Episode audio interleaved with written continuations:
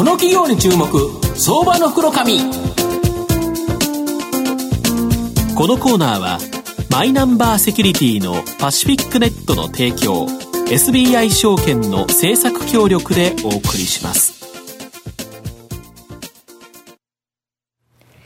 ここからは相場の福の神 SBI 証券投資調査部シニアマーケットアナリスト藤本信之さんと一緒にお送りしてまいります。藤本さんこんにちは。毎度相場の福の神こと藤本でございます。まあ野球の話をだんだんしたくなくなる季節に なってまいりましたという感じなんですけど、はい、まあ今日はですね、まあそこは置いておきまして、えー、証券コード、えー、3756東証一部上場、豆蔵ホールディングス代表取締役社長の荻原紀夫さんにお越しいただいております。荻原さん、よろしくお願いします。よろしくお願いします。よろしくお願いします。この豆蔵ホールディングスさんは、東証一部上場で、今株価921円と。いうことで、売買単位100株ということですから、まあ、9万円ちょっとで買えるという銘柄なんですが、まあ、東京都新宿区、西新宿、こちらにですね、本社がございまして、えー、コンピューターソフトウェア技術の最先端をリードする、まあ、技術集団という形になります。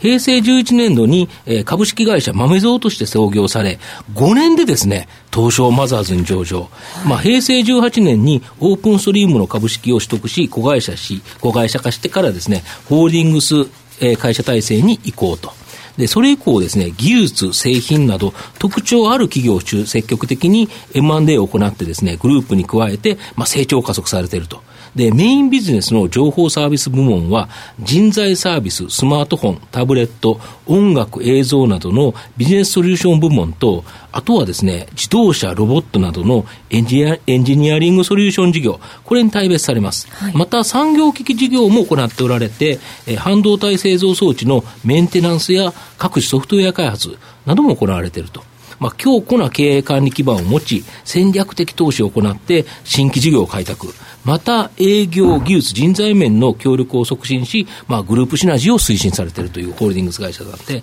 まあ、既存事業の安定成長を図りながらですね、まあ、M&A によって成長を加速して、まあ、売上高、利益ともにですね、まあ、急増している企業という形になります。で、あの、社長ですね、オリックスが基幹システムの、えー、を見直す際にですね、まあ、御社の、えー、御社のですね、えー、技術支援を受けてですね、まあ、大手企業でも今までのシステムインテグレーターから、まあ、御社に切り替える動きがあるということなんですけど、その理由、ちょっと教えていただきたいんですが。はい。あのシステムはですね、非常に難しいものでありますけれども、はい、あの今までのですねやり方ではですねなかなかいいものができない、はい、で我々はですねソフトウェア工学を理解した、はい、まあ、新しい手法新しい設計方法で、うん、やれる唯一の企業であります、はい、はい、なるほど、そこが違うので、やはりその大手商で、ちなみにですね、大手企業の基幹システムってどれぐらい使ってるものなんですか？いや、あの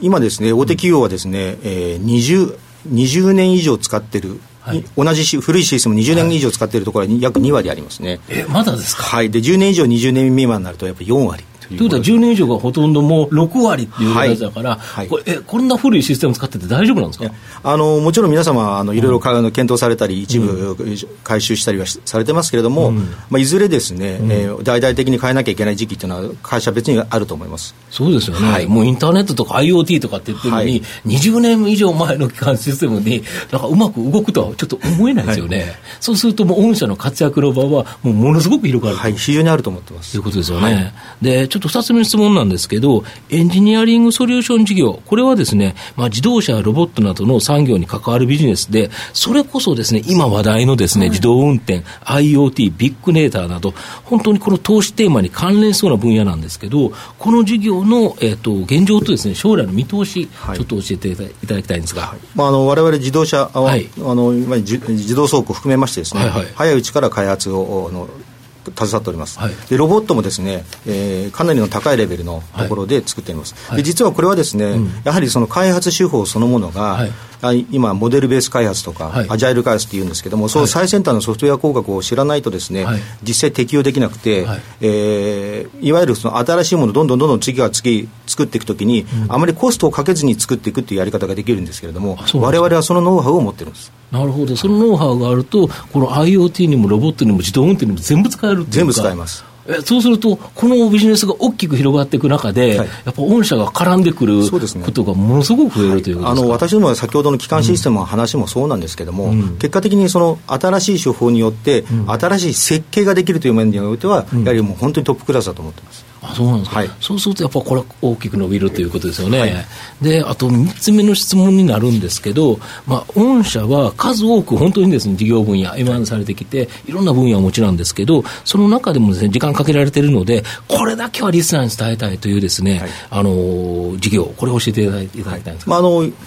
一部ですね、またちょっと特殊なことやっておりまして、うん、まあ、例えば大容量のですね、まあ、動画データとかを圧縮する技術、はい、それからコピーされないための著作権管理の仕組み、はい、それをですね、クラウド環境を通じてやるんですね。なるほど。これ、クラウド環境を通じてやるというのは、うん、例えば自分のところで、あの、まあ、動画配信するときに、サーバーたくさん買ってですね、はい、やっても結局足りなかったりとか余っちゃったりとか、それだってクラウドでですね、まあ、自由に幅広く作られた方がいいと。いうことになっておりますので、うん、まあ、そういう面での,、の技術って実は非常に難しいんです、なるほど。それをわれわれは持っているという。なるほど、はい、で実際にこの映画アニメなんていうのをやってるんですか、はい、はい、これもですねあの、うん、4K、8K のような高画質で配信されるようなところもあのスタートするんですけれども、はい、それに関しての技術も我々持っております。そうすると今後、この映像とかって、やはりスマホとか、そういう、まあ、パソコンとかいろいろと、まあ、配信という形でですね、今まではなんか DVD とか書かれてたっていうのが、どんどん変わっていってると思うんですけど、これに御社も関わってると。はい、あの例えばですね、先日あのニューヨークであの歌舞伎がありましてですね、これ獅子王っていうのをやったんですけども、その時にプロジェクションマッピングと同時に使うんですけども、それ日本で作ってクラウドに上げて、向こうで配信したという。あニューヨークに別に幅があるわけじゃなくて、こちらでああのクラウド上にアップしたやつがニューヨークでダウンロードして、でそれができるんですよ。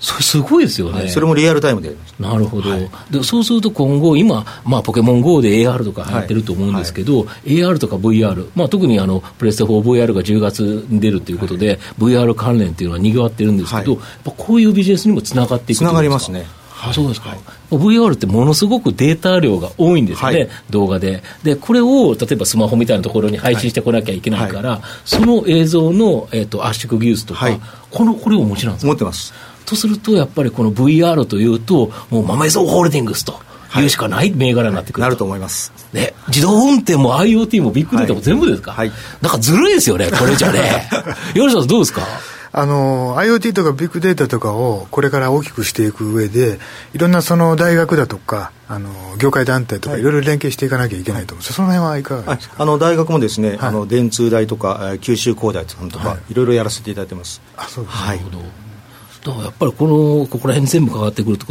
なんですけど、最後にですね、御社の今後の成長を引っ張るもの、はい、まあ、全部だと思うんですけど、はい、ちょっとここあのまとめていただきたいんです、まあ、やはりですねあの既存成長の既存事業の成長とあるんですけれども、まあ、あとは M&A ですね、うん、やはりあの、うん、今後ですねあの経営者が交代する時期にかなり来てますので、うん、まあ、そういう会社さんをグループに入っていただいてどれだけ成長させられるかというのは我々の鍵だと思ってますね。なるほど。あとは海外ですね。海外。海外でやっぱりエンジニアを育てて、それでその国のシステムがやれるような子たちをどのくらい育てられるかというところだと思いますね。なるほど。はい、先ほどのですね、動画の配信のネクストケープさんも買収した企業ですよね、はい、それもあのタイミングすごいところで買われたんですよね、はい、リーマンショックの時に買いました。だからリーマンショックの時だからこそ本当の技術のあるいい会社が、はい、まあ、そこそこのお値段で買えてきたと、そうですね。でそれが大きく今花開いてきたと、い、いうことですか、やっぱりすごいですよね、ね、なるほどもうまさに社長がおっしゃる新しい手法、新しい設計をどんどん、うん、えー、開発されていくというような企業でらっしゃる、ね、で証券会社にも非常にちあの近くて、はい、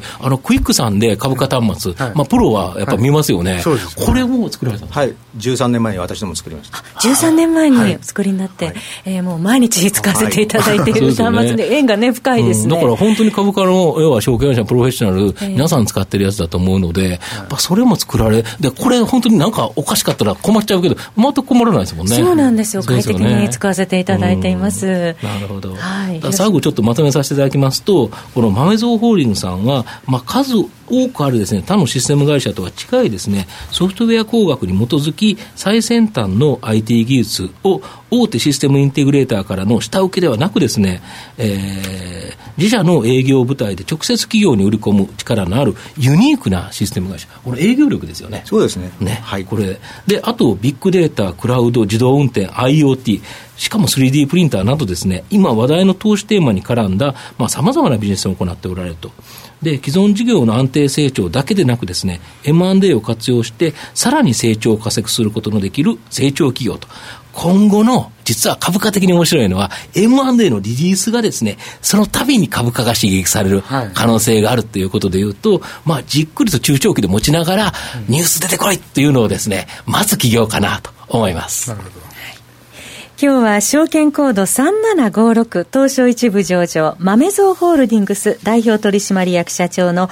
荻原紀夫さんにお越しいただきました。荻原さんどうもありがとうございました。ありがとうございました。藤本さん今日もありがとうございました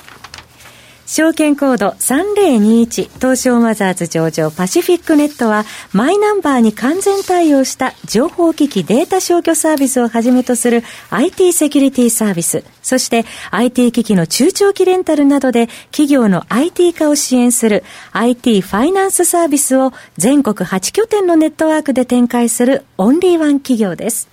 取引実績1万社を超えるスペシャリスト集団、証券コード3021東証マザーズ上場パシフィックネットにご注目ください。この企業に注目、相場の福の神。このコーナーは、マイナンバーセキュリティのパシフィックネットの提供、SBI 証券の政策協力でお送りしました。